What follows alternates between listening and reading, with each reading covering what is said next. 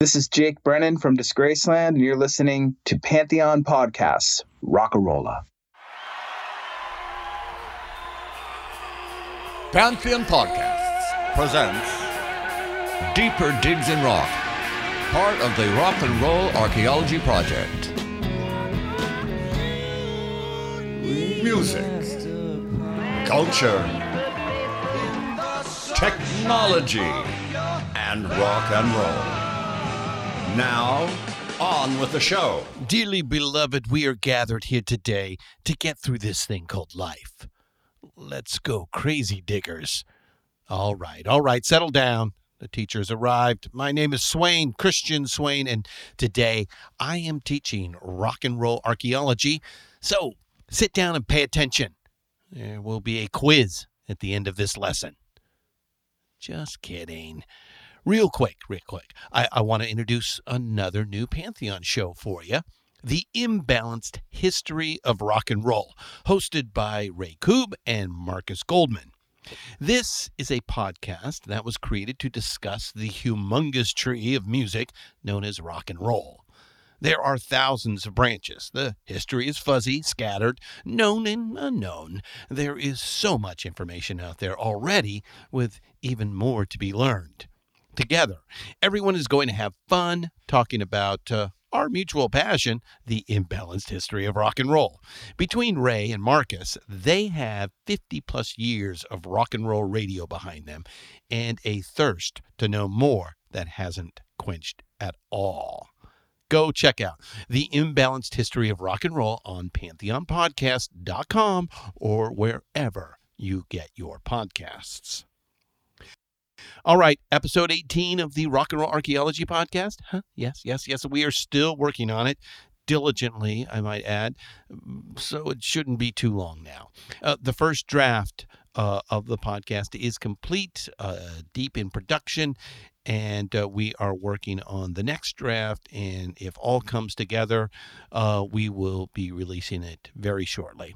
I know, I know, I know. It takes so long, but uh, you know, we we just have to get it right. Uh, you know, we we thank you all for your patience. Expect episode 18, 1969, part one, very shortly.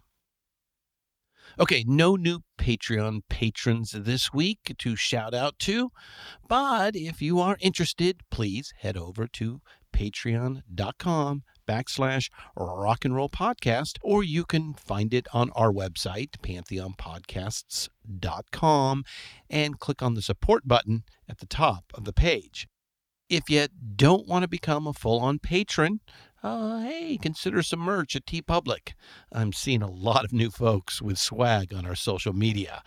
It's almost gift giving time. Um, something in there that a loved one might want? Uh, check it out. Okay, that's it. That's the biz for this week. Let's get to our special guest.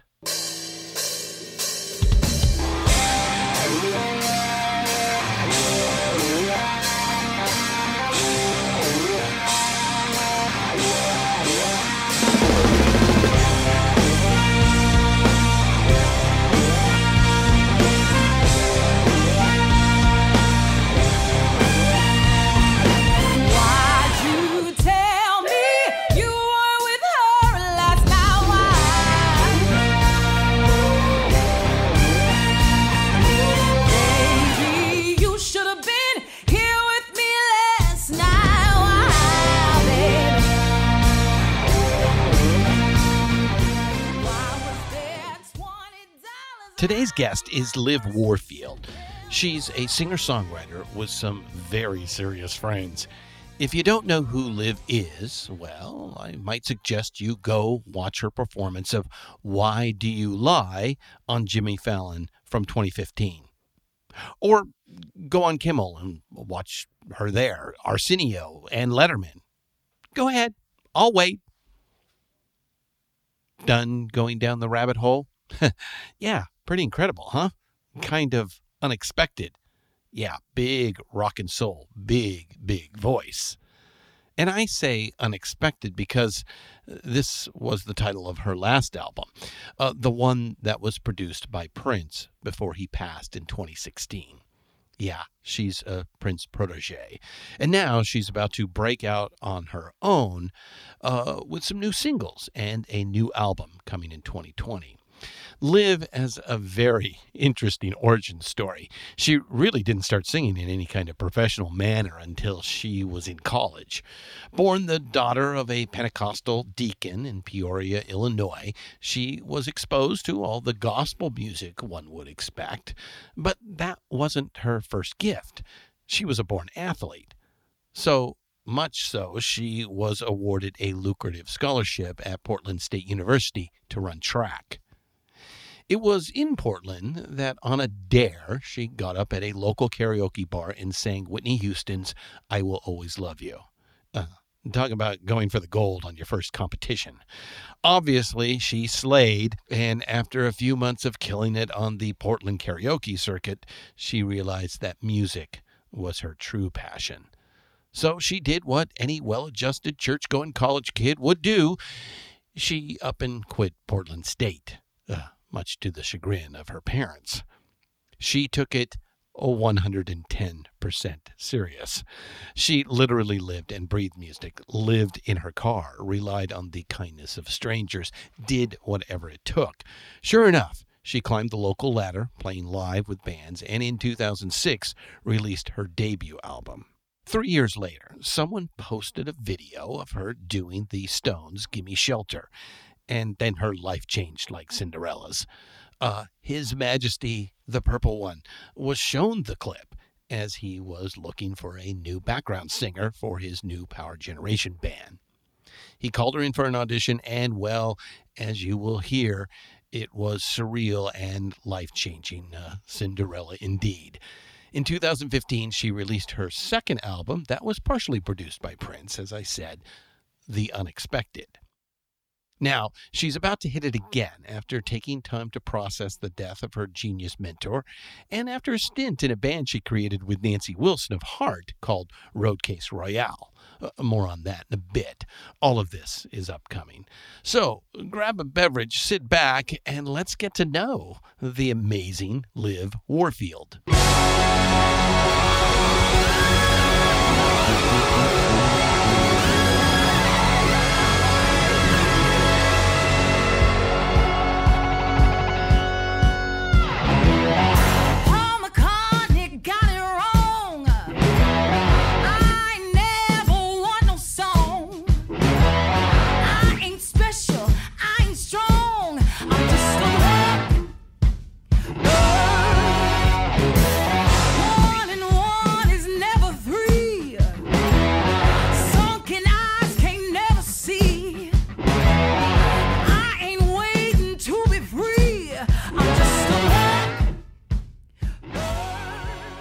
Welcome to Deeper Digs in Rock, Liv Warfield. How are you doing today? I'm great. Thank you. Thanks so much for having me on. Oh, of course, really of course. It.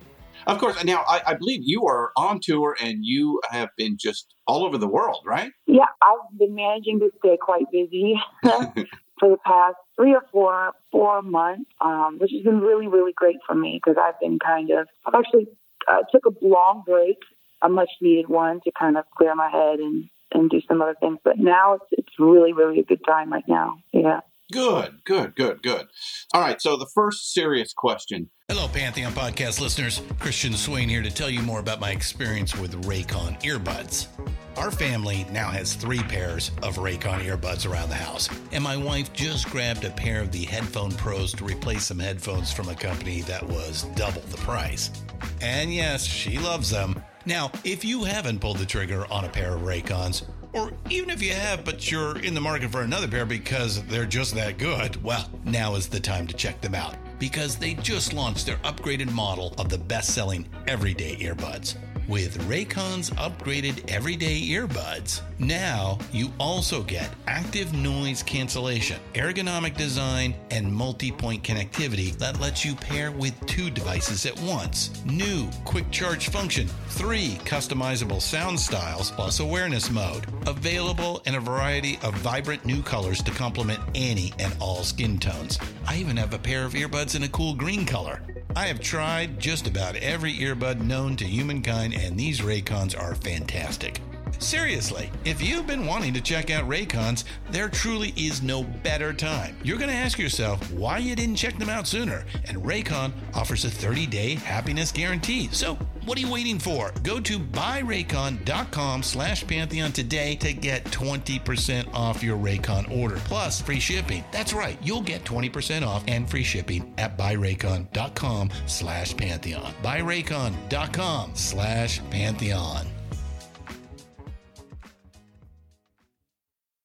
Hey folks, Steffan Chirazi and Renee Richardson here from the Metallica Report. And we are proud members of the Pantheon podcast family, where the best of music and podcasts unite. We've got something pretty cool for you. We're giving away an exclusive Metallica merch package worth over $250. That's a whole lot of scary guys, skulls, M72, and other sought after Metallica swag. And we've made it easy for you to win. Follow and share the Metallica Report, and you're in the game. Go to pantheonpodcast.com slash Metallica, enter your email, and hit that button to be entered to win.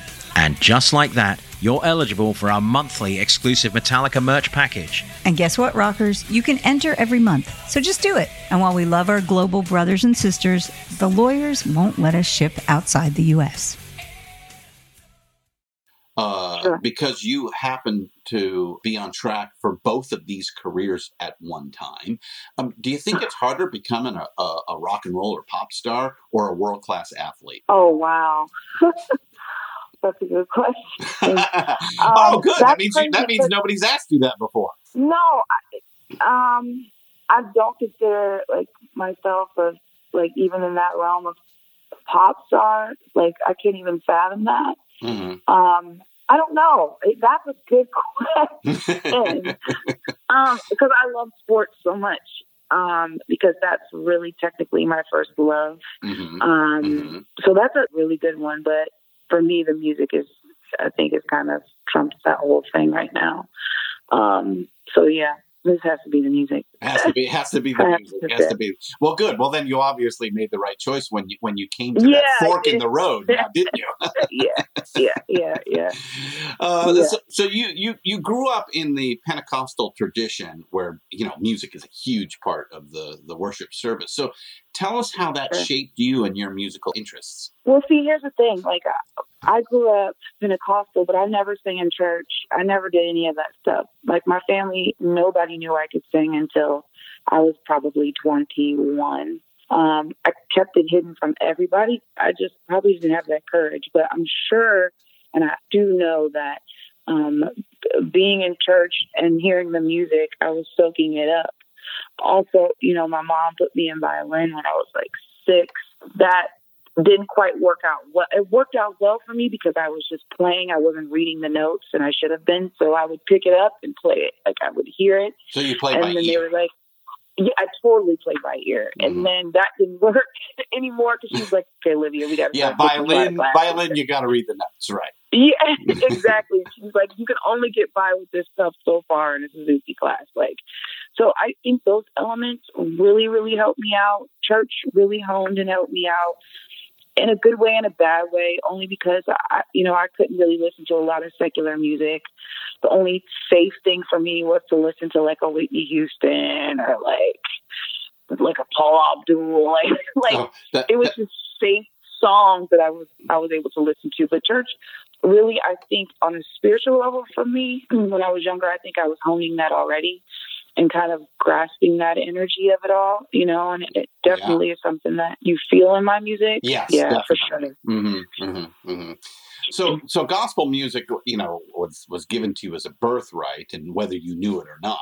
Um, but Mm. what music did uh, you first call your own outside the church? The first soundtrack I bought was Rain Man, Oh. and I heard that at last for Oh, Etta. James, right? And that blew my mind because I was like, man, who is this woman who could um, just sing so beautifully, but her just her vocal tone, it was beautiful. And then I started to really dig deep into all of all the stuff that she was doing, not just doing the all these beautiful ballads. Like Etta had this clear, all this bluesy, rough Oh, yeah. vocal that I was like, oh, like it blew my mind. And then, um, yeah, so Etta James really did it for me. That was my very first kind of like, oh, I'm really in love with this music thing. Like, Uh huh.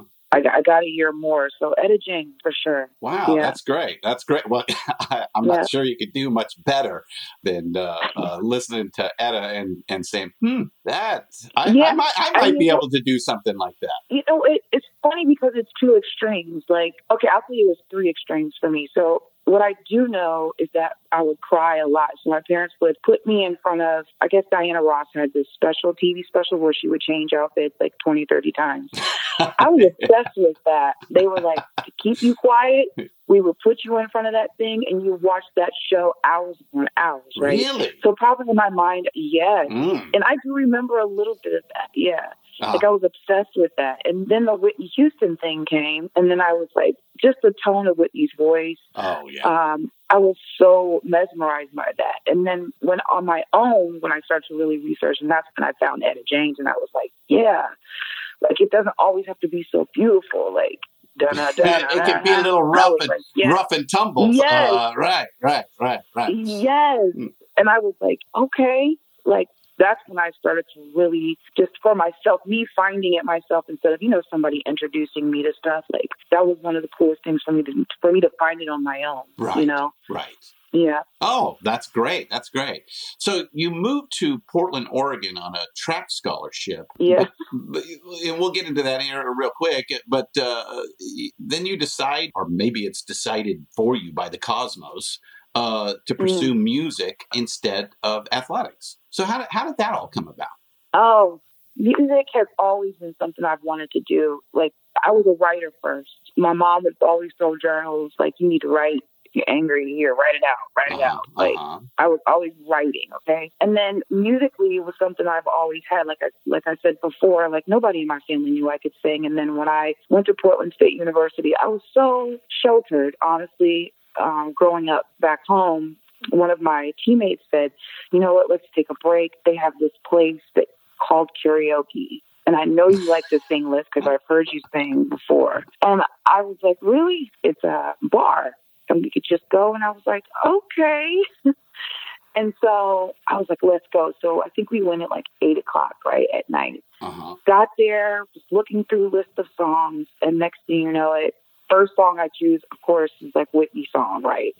So I couldn't stand, I couldn't look in front of everybody, but I was turned on. I was like, oh my God, this is what I'm supposed to be doing. This is like, forget school, forget it all. My life is going to be in these karaoke bars. This is it, right? This was it. And- Karaoke is my life. I'm telling you, like, I felt like this was the place I was going to like totally get discovered. Mhm. And this karaoke thing for me became, and I know it sounds funny and No, it- It's it's, weird new. people- well- it's a it's a new way. Uh, you discovered yourself. totally Yeah.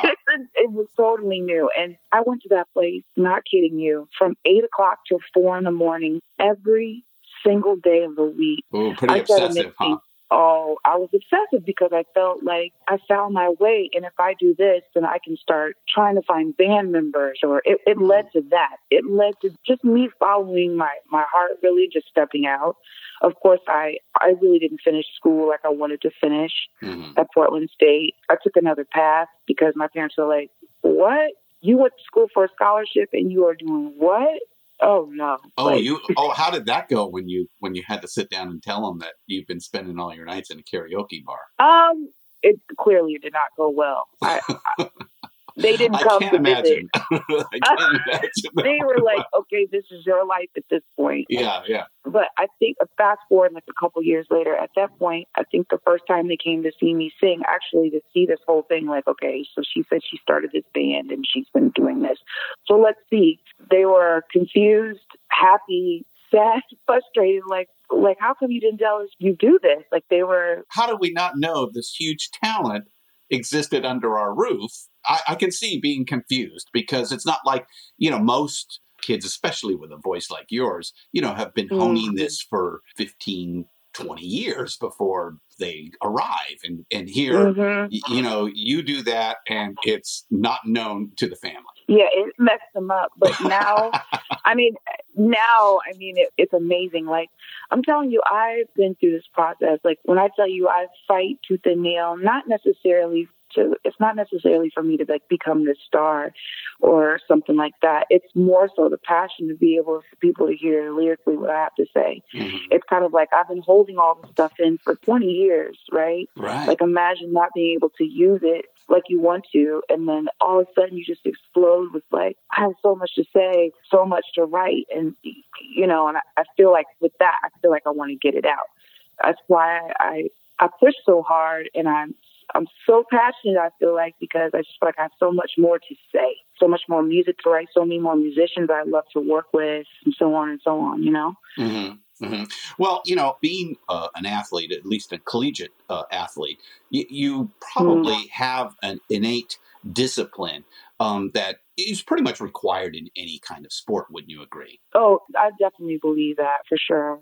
And you probably transpose that into your musical career, uh, and just that's how you know life, right? Yeah, you know, yeah, absolutely. It was such a huge part of my life, you know, um, such a huge discipline in my life that I can't help but that marries probably into my music or live shows or the energy of the shows and stuff. So yeah, definitely. Yeah, I can I, I can feel it in in your music and have seen it in uh, in some of the YouTube videos that I've uh, seen of your Mm. performance. So it's there, uh, and and I think that will serve you really well because you know with sports you you learn uh, you know the difference between success and failure and, and how to take building blocks and build them on top of each other to you know get to the next level and the next level, knowing that you know you're going to have roadblocks and you just need to you know figure out a way around them and things like that. So you may be better suited for a career in music because of having that early discipline, uh, I would think.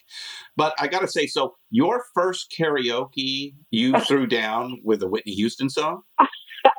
Did. And, yeah, I and- did. and I did- was- was the audience like, oh, shit, this girl can sing? yeah, I I wouldn't turn, look, and sing in front of people. I couldn't do that for a long time, Yeah, and yeah, the I performance side of things. Yeah, but the, Yeah, the, the natural voice was there. Yeah, I yeah, yeah, I, I think so. I was yeah.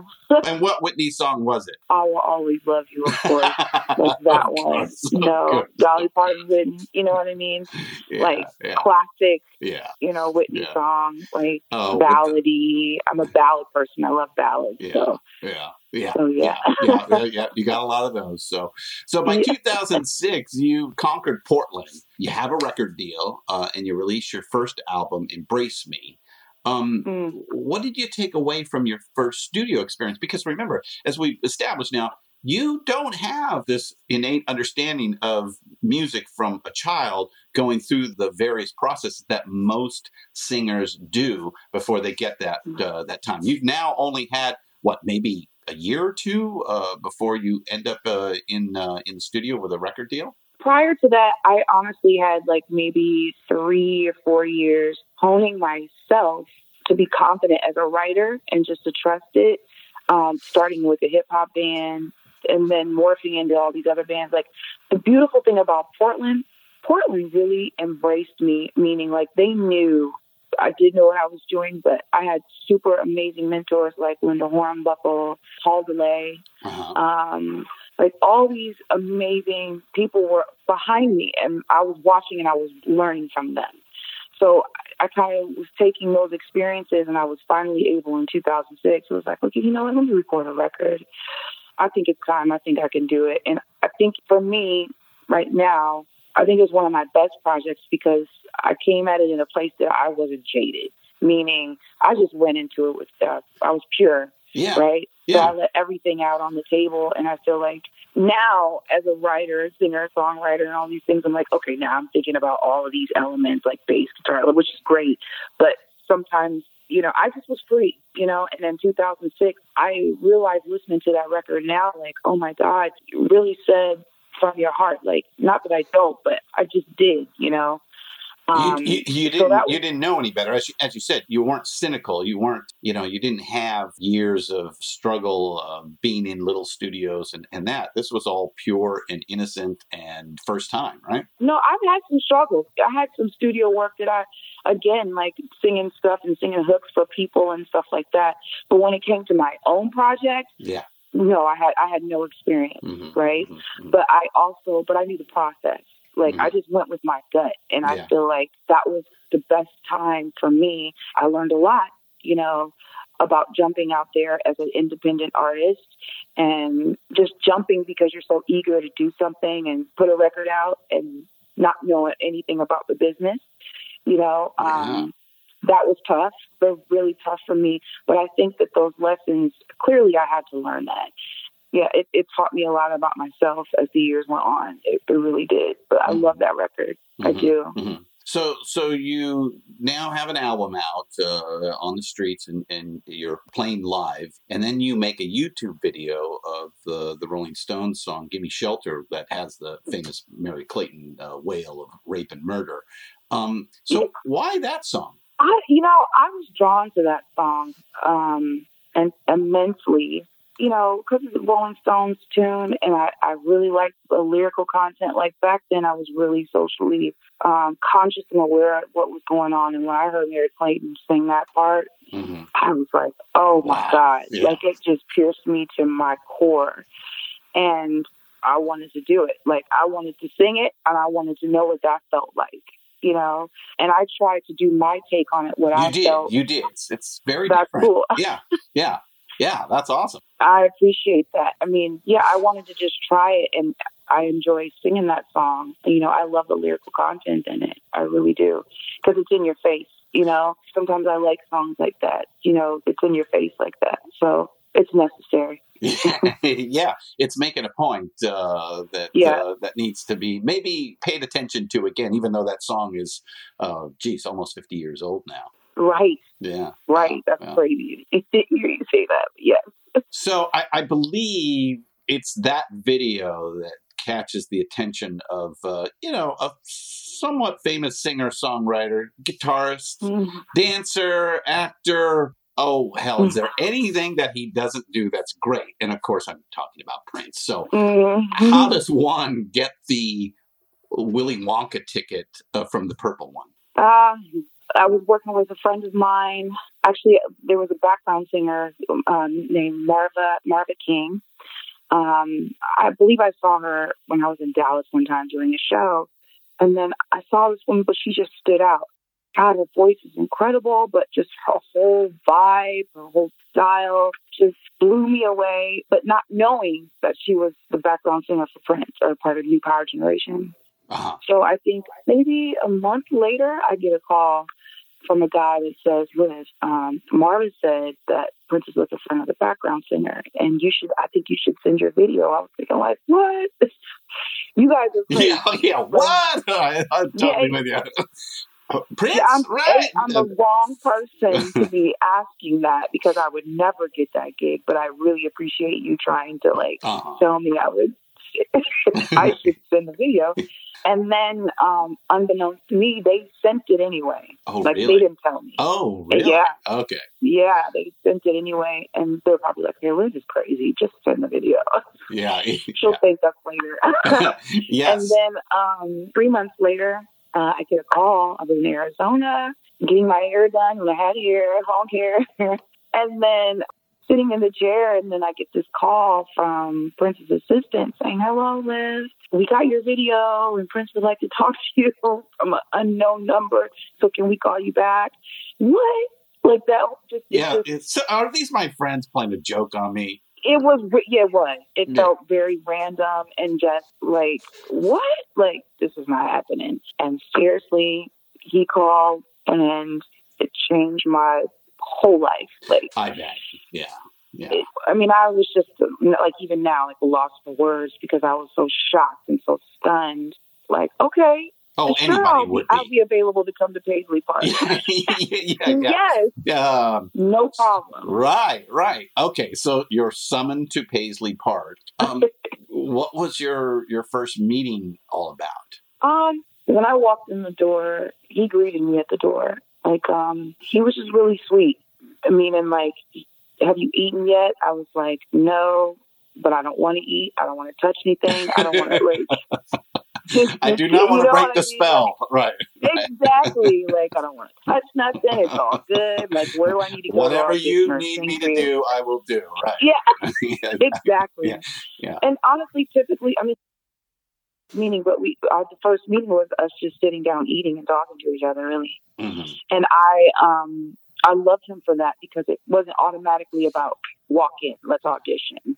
No, Right, it, it was let me get to know me. you. Uh, you know, what, what are you all about, uh, sort of thing. Yes, Oh, yes, that's very much, Yeah, very human. and um, yeah, very, which which very. is difficult for a lot of people to think of uh, when you think of Prince. You you don't think of him as just being a regular human. You know, it's just it's just not in the persona that you first recognize. But I've heard over and over and have read many stories that that's basically a common uh, story when people meet Prince is that he's very chill, very mellow, and he's interested in you. Yes, and doesn't have to be. I mean, his light. We clearly know his light is huge, mega a force, right? Mhm. But then he never made anyone feel less than, like, you know what I mean? Like, because he was really generous with his light, you know, Yeah, and never had to be. yeah. And I, he's taught me so much. I appreciate. I love him. I love him down. I love him so much for just his love in general. Just the Mhm. person, just him being the person that he was. He knew I didn't have any experience. He knew. He knew that. And he, oh, you I'm sure. Yeah, I, I'm sure Oh, he had a, God. had a full dossier on you before you ever got there. Yeah, to, to a certain extent. Like he knew I could sing, but at the same time, it's like, for instance, I was at a rehe- my first rehearsal. I was in LA, and uh, I was singing with Shelby and Marva, and it was cool. I was holding up my background parts down. You know, I was Mhm. singing pretty and timid. So he kind of looked at me and probably looked at Marva, but I know he said, you know, I can find somebody else to replace you. Like I can get somebody else in here if you don't sing out Right. like stop being timid, right? So Marva hit me like, girl, this is not the time. you better sing.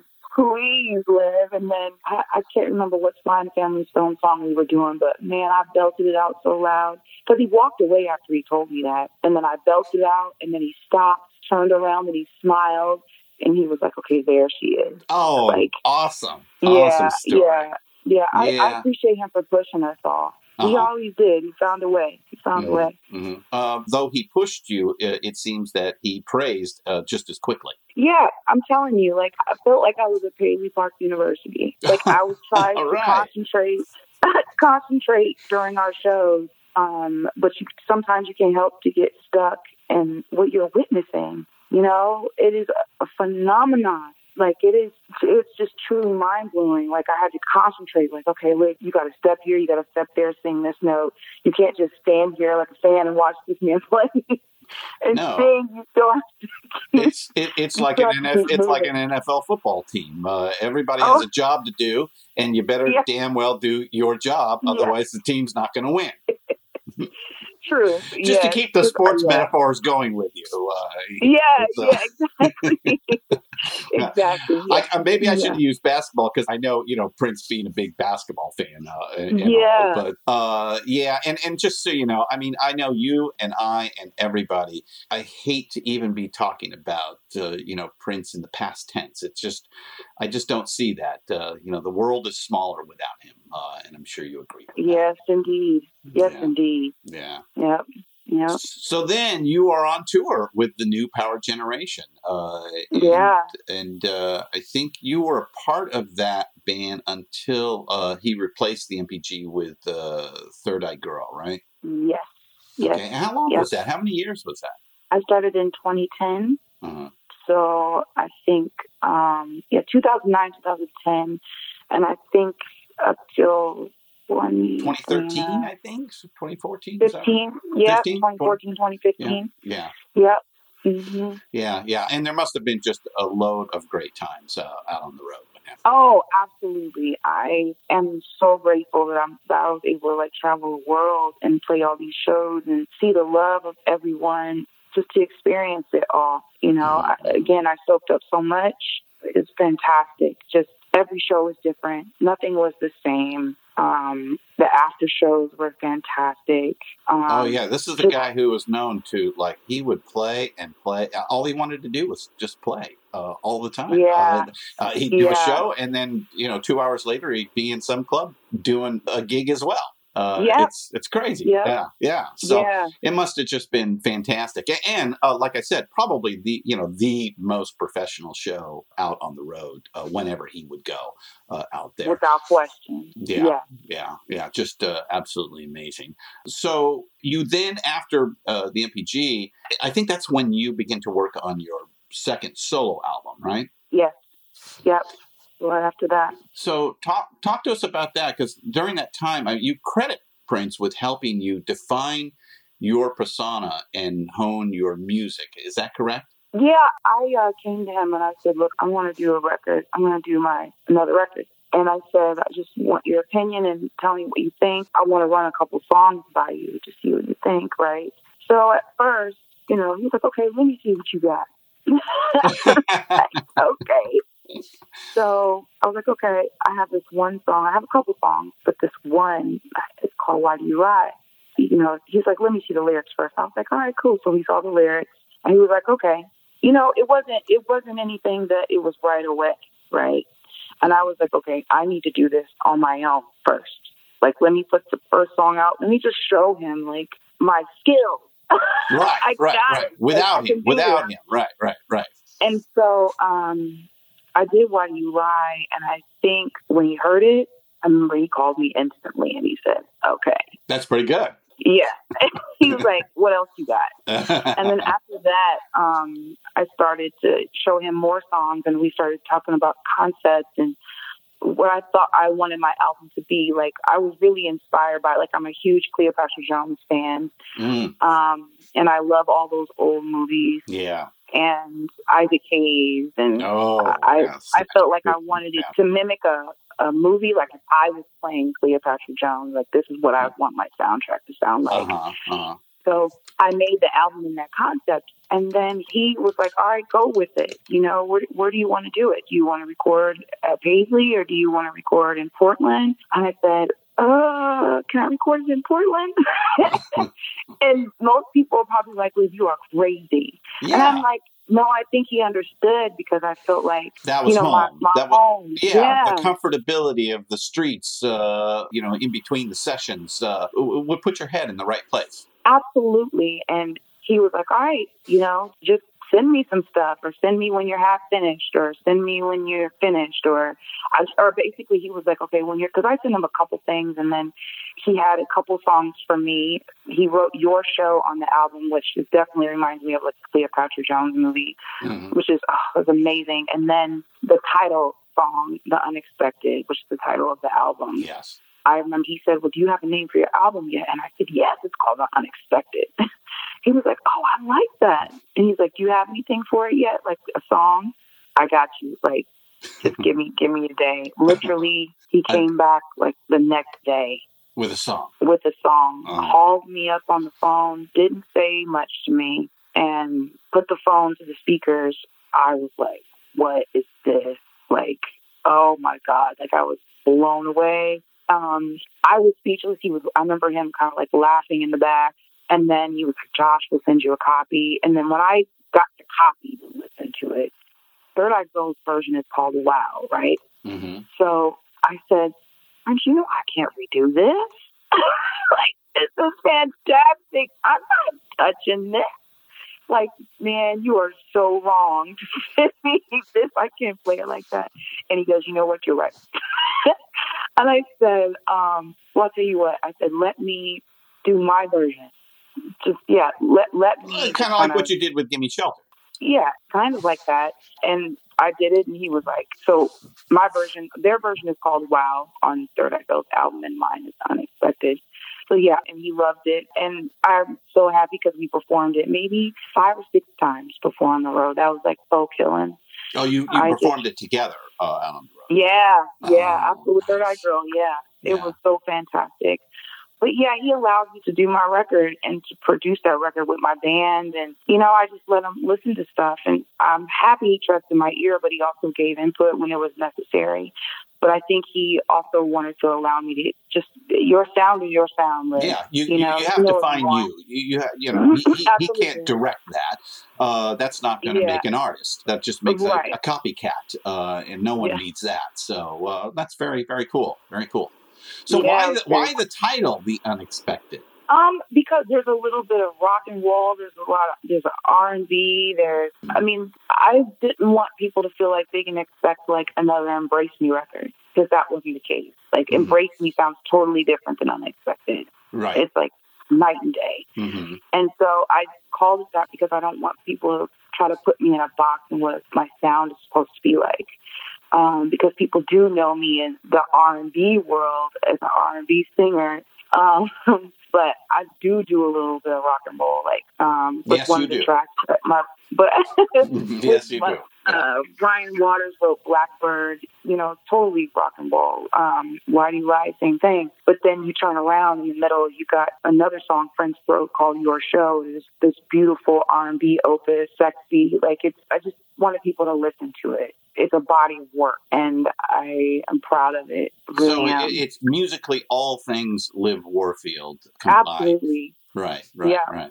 Yeah. So now you're out touring the album and you get a chance to open for Heart at the, the Hollywood Bowl. Now, this is going to go into a, a deeper story here, but w- were you Sure. fans of the uh, Seattle Sisters uh, beforehand? Of course.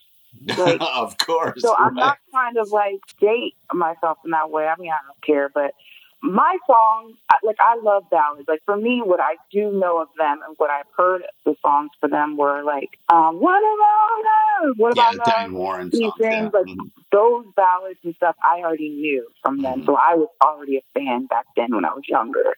And then when I got introduced to them, and I started to know Nancy a little bit more, I started to dig deeper into their catalog.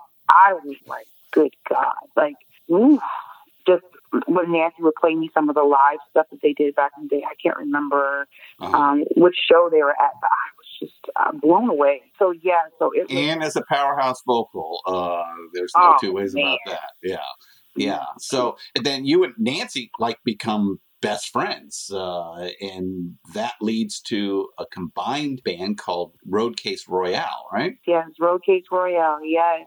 It was so crazy. I remember at that Heart show, and I had a lovely chance to open up for them. I was like, I got to meet one of them. I Yeah, have to. yeah. So Nancy was just hanging back, and then I was like, you know, I have this song, which I'll later talk about, Mantra, of course. I said, well, I have this song I'm writing. I just want you, you know, just please, could you tell me what you think? And like, um, she was like, oh my God, absolutely. But first, let's just not say we're going to talk. Like, let's meet up sometime and have like lunch, like, what- you know. And she's like, really, let's just not say we're going to not do that. We're going to do it. Mhm. And I actually kept up with her. And then when I was in LA, I was like, hey, Nancy, do you still want to do lunch? And we did lunch. And I'm telling you, it was like, we just hit it off. And Right. she was like, oh, man, do you want to like start a band? I was like, really? With Nancy Like, Wilson? no. Oh man! You know, how can life get much better? Right, right. Know, first Prince, Right. now Nancy Wilson. Wow, you you have Oh, uh, some some big time mentors and uh, proponents out there. Yeah, yeah. I'm I'm really just super, super grateful. Like both Ryan and I are. Ryan Waters, my brother, he's out playing with them now on tour. Oh, with the new reformed heart, they've kind of buried the hatchet again and uh, are back on the road, right? Yep, yep, Yeah, yep. yeah, hmm yeah. So, now, did they see you on Jimmy Kimmel first, or did that come later? they saw me on Jimmy Fallon first. Oh, Jimmy Fallon. Um, okay. yeah, yes, I'm sorry. It was me Jimmy Fallon. Jimmy Fallon with "Why Do I Lie?" Uh, Why do you lie? Yes, right? yep. hmm With all the horn Um, players. yes. hmm Yeah, a Yep, fa- yep. fantastic performance. Uh, Diggers, uh, if you want to know the first thing about Liv, go watch that video.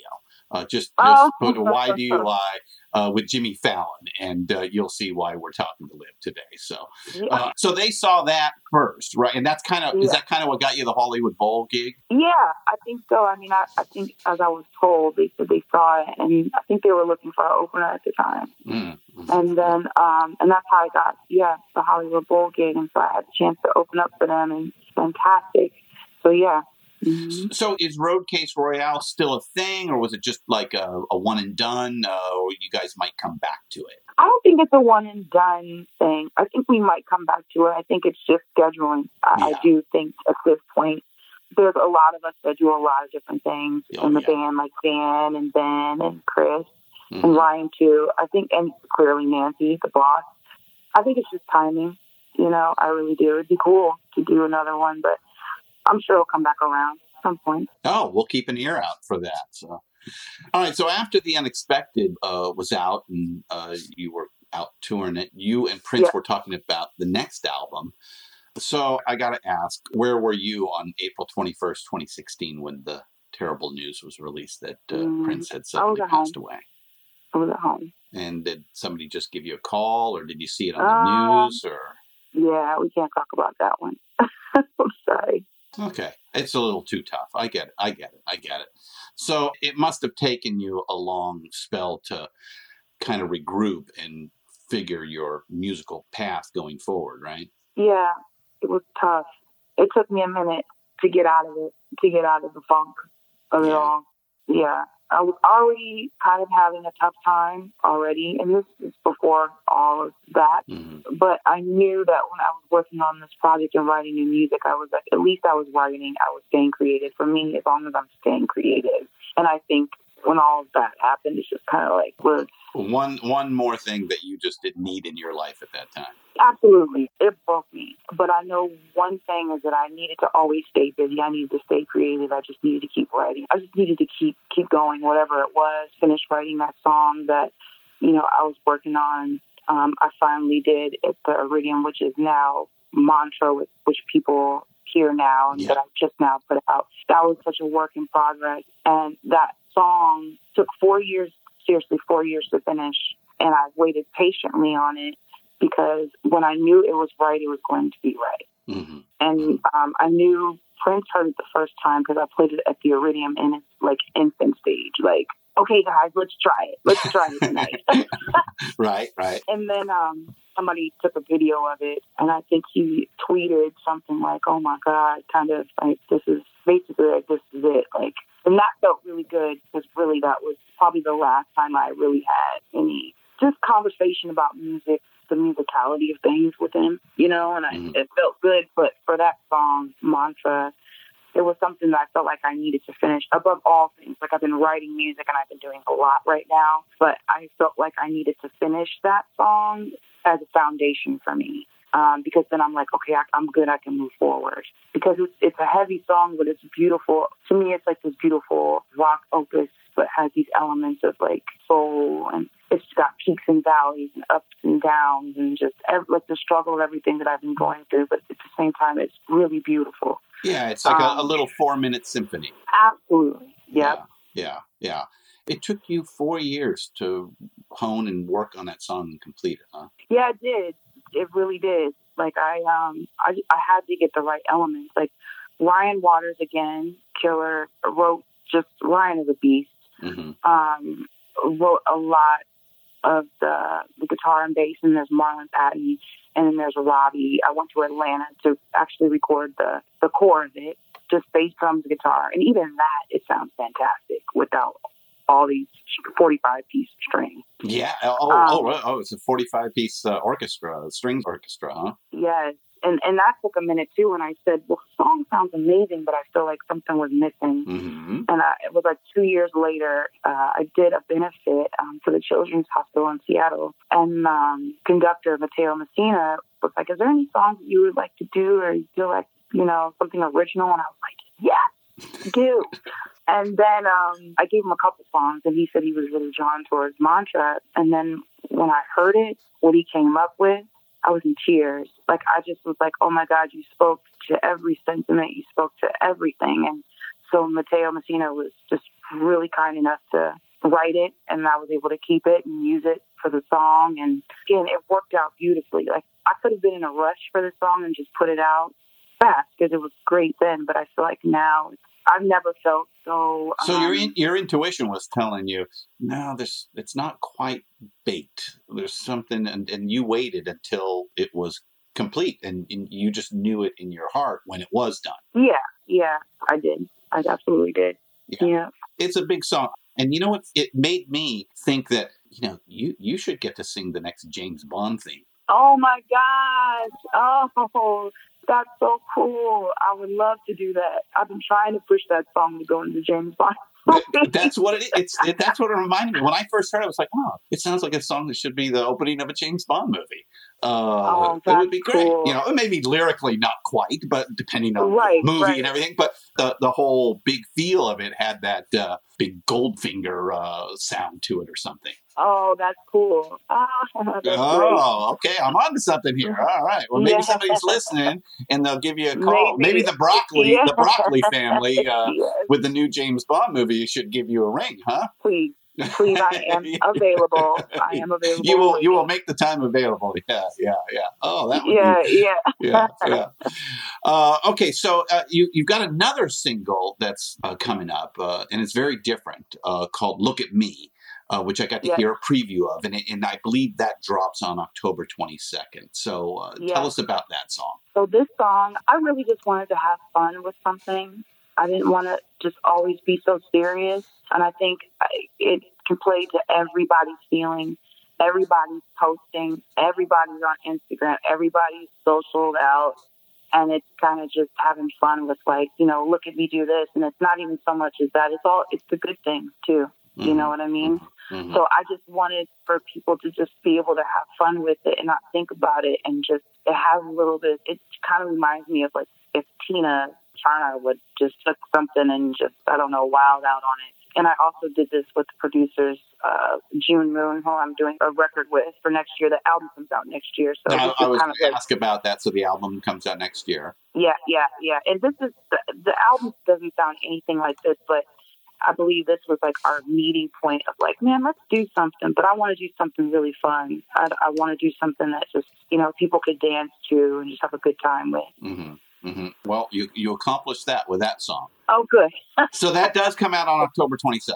Oh, yeah, October Mhm. twenty second. Is Yeah. there a date for the uh, the new album? Is there a name for the new album? Um, we June Moon hasn't finished the date. I think it's going to be in between like April or May for this June Moon album, and then my live album will be coming out around March. So it's kind of like double situation. Like I'm I'm recording live at the Apollo Theater, my live album there. Oh, when is that? That will be in March. In March of 2020, When are you recording it? March 2020 live. Oh. March March 2020 is when when you're going to record at the Apollo uh, live Yes. album. Oh, that's yes, hollow Yes. ground. yes, I know. I, are you going to be able to keep the butterflies all down? No. Uh, Oh, have you have you played the Apollo before? I have. I oh, have. okay, and I okay, okay, love, okay. Absolutely love that place. I really, really, really love it. Mm. And so I'm glad that they're giving me the opportunity to do that. I've always wanted to do that. So yeah, it's crazy. I'm just excited about that and the June Moon project. It, well, it's like two different worlds, but it's going to be really, really cool. I think people are really going to like it. It's definitely shown growth on my end. Uh, yeah, yeah, yeah. yeah. Uh, I see big things in 2020 for you. So Oh, good. Thank you. let me let me let me ask just because you, you you now have like 15 years experience in the music business and you and you've kind of got an unusual story because as we've established you know you didn't grow up preparing for this this just kind of happened uh, you know when you are in college and you go to a karaoke bar and one thing leads to another after that but what is different is that you you started out in portland i asked because you're actually you started your career at perhaps the nadir in the recording industry and now there appears to be a bit of a comeback. Um, you know are you seeing that? What what was your experience you know starting in i think 2003 2004 and that you know that's pretty much the beginning of the decimation of the, the recording industry uh, and now things seem to be coming back a little bit are, are you seeing that as well Um, you're saying to me what's coming back in 2003? Like you're saying the recording industry is yeah, the, how? yeah, the recording industry, kind you know, fell on hard times. Uh, Sure, you yeah, know, it, yeah. it, it was the canary in the coal mine of disruption. Uh, you know, obviously the price of music dropped to pretty much zero. Uh, you know, there's still Right. issues uh, with uh, you know recordings being now more the PR side and the tour being more the the money side, uh, which is a complete Right. flip to prior to that. Um, Right. You know, and so now with 15 years experience, and especially Mm. starting from when it was probably the toughest time uh, to to make it in the music business to now, uh, you know, have you noticed a difference? I'm asking from a historical standpoint and uh, a personal one because you were there. Without question, it's changed. It's done a total flip. I feel like now we're at a place to the um, how should I say the hustle is different. So so Huh. me going out putting up flyers on telephone poles and stuff that I would do for my own shows, Right. the hustle is now turned into posting on Instagram. Social media. That's like right. equivalent Yeah. right? That's the Uh-huh. equivalency now. Um, doing the shows, trying to pack these venues out, you know what I mean? It's really, really hard because you have Live Nation and all these other places that have bought up all these venues and they've already secured spots for artists that are bigger names, right? So in that way, it is difficult, but the beauty of it is that there's a lot of space for all these independent artists. There's no reason, and I have to tell myself this too, is there's no reason that you can't make a space or make a way for yourself at this point. As long as you have the discipline to go out there and work it. That's the key. Yeah. That's it right mm-hmm. there. As long as you have the discipline, you can make it what you want. You really can. And I believe that. And I've seen really close friends of mine, they were just consistent about, you know, posting and that works for them. Sometimes that probably doesn't work for me. I'm not, I'm terrible at social media. And, you know, you go to these record labels and they're like, okay, they could care less about the music. The only thing they care about, okay, so what are your social media numbers? Right. What? Yeah, that has nothing to do with the music. What are you talking about? Right? Is it? Wait a minute. Isn't that your job uh, to uh, to handle all of that while I focus on the music? Uh, one would think. Exactly. And I feel like gone are those times are the um, A&Rs or Yeah. the artist development. hmm Like artist development is now you. You do whatever you want in this time. So I think it's just a matter of being clever and finding yourself, but also staying as authentic as hell as you can be, because you can easily fall into the trap of trying to be like somebody else or trying to do it their way. Uh-huh. Whereas you have to be confident and know that what you have is good. You're all right. You know, be innovative, set your own stage, like really, really take the time to like hone your craft and believe in that, you know, and, and not try to follow what everybody else is doing because hell, it's hard. I mean, but the streaming has made it easier. There's a lot of distribution companies. There's a lot of licensing companies. So that makes it a little easier, I think. I don't think everybody's running to go to a major label anymore like they used to. Yeah. But yeah, so times have totally changed. I guess you just have to find what what really works for you, you mm-hmm. know, because mm-hmm. there's a lot of options out there. There are. Well, you definitely are one of a kind, very authentic. Uh, it comes through in everything you do. Uh, and like I said, I think we're going to see a lot of uh, Liv Warfield in 2020, maybe even a James Bond theme. Um, So just, just to throw that out one more time for you here. Yes. well, uh, hey, we here at Deeper Digs and Rock, we, we can't wait to see what you have in store for all of us here at Liv Warfield. oh, bless. Thanks so much for spending time with us here. Thank you so much. Oh, it's awesome. I really appreciate you having me. I had a blast. Thank you.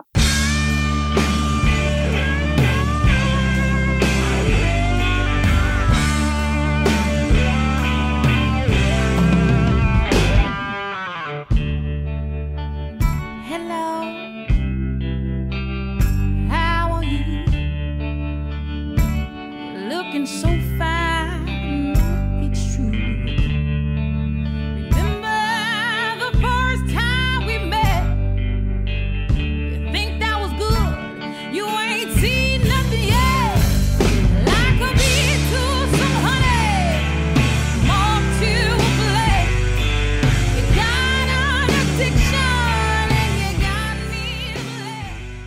Thank you so much, Liv Warfield. What an interesting woman. What an amazing voice. Go out and grab the newest singles, Mantra, uh, out now, and Look at Me, set to drop on October 22nd. Expect the full album in 2020. So at the top, I told y'all to go catch Liv on some of those old cultural signifier shows back in the day.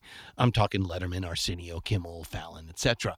And back in the day, I'm saying only a few years ago. Look, I didn't know who Liv Warfield was until I was asked to do this interview. So I did what I just told you guys to do. I went down the rabbit hole and came away wondering why is this lady not already a big giant star? It's obvious in those performances. Plus, she's doing something, well, who am I to do better than Prince? He coined it. She's doing something unexpected. Yeah, she's a, a bit of Etta James, her personal hero, and other big, powerful women of rock and soul's past who literally blew your hair back when they belted out the tunes. This woman says star all over her. And I know that if she did live in a previous era, there is no doubt she'd be the talk of the town there is a reason she was on all those shows a few years ago. And those shows used to be a way to be introduced to someone of her talent. It's like, you know, the comic who was called over to Carson's couch. You knew you made it at that point. I guess it's not like that anymore. And and I don't mean to lament a, a, bygone era, but I wonder how we are going to elevate those who really deserve it musically.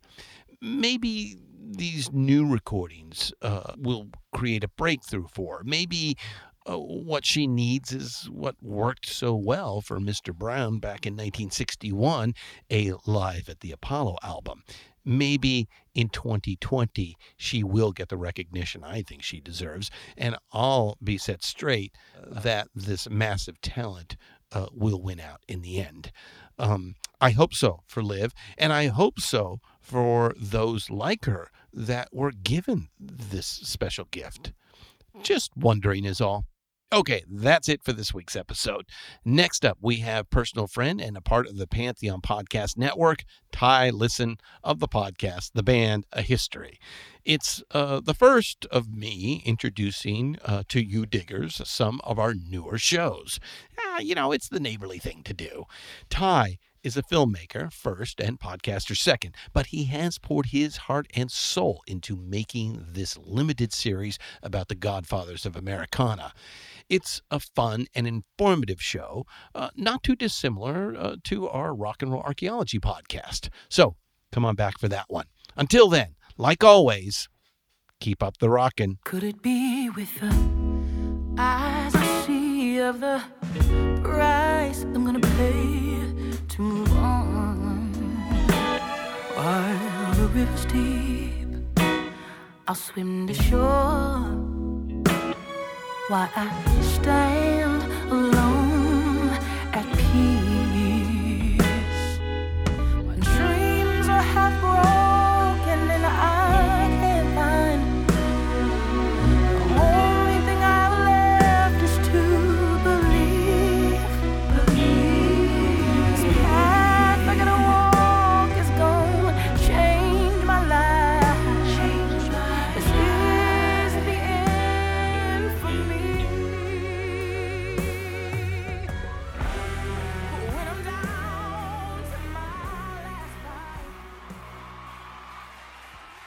Deeper Digs in Rocks, produced and hosted by Christian Swain. All sound design and incidental music by Busy Signal Studios. Find all of our shows, notes, social, and links at www.pantheonpodcast.com or wherever you listen to great podcasts. All songs can be found for purchase on iTunes, Spotify, or Google Play. Please purchase these great and important tracks. Find us on Facebook at the RNRAP. We are on Instagram at RNR Archaeology. Tweet us at RNR Archaeology.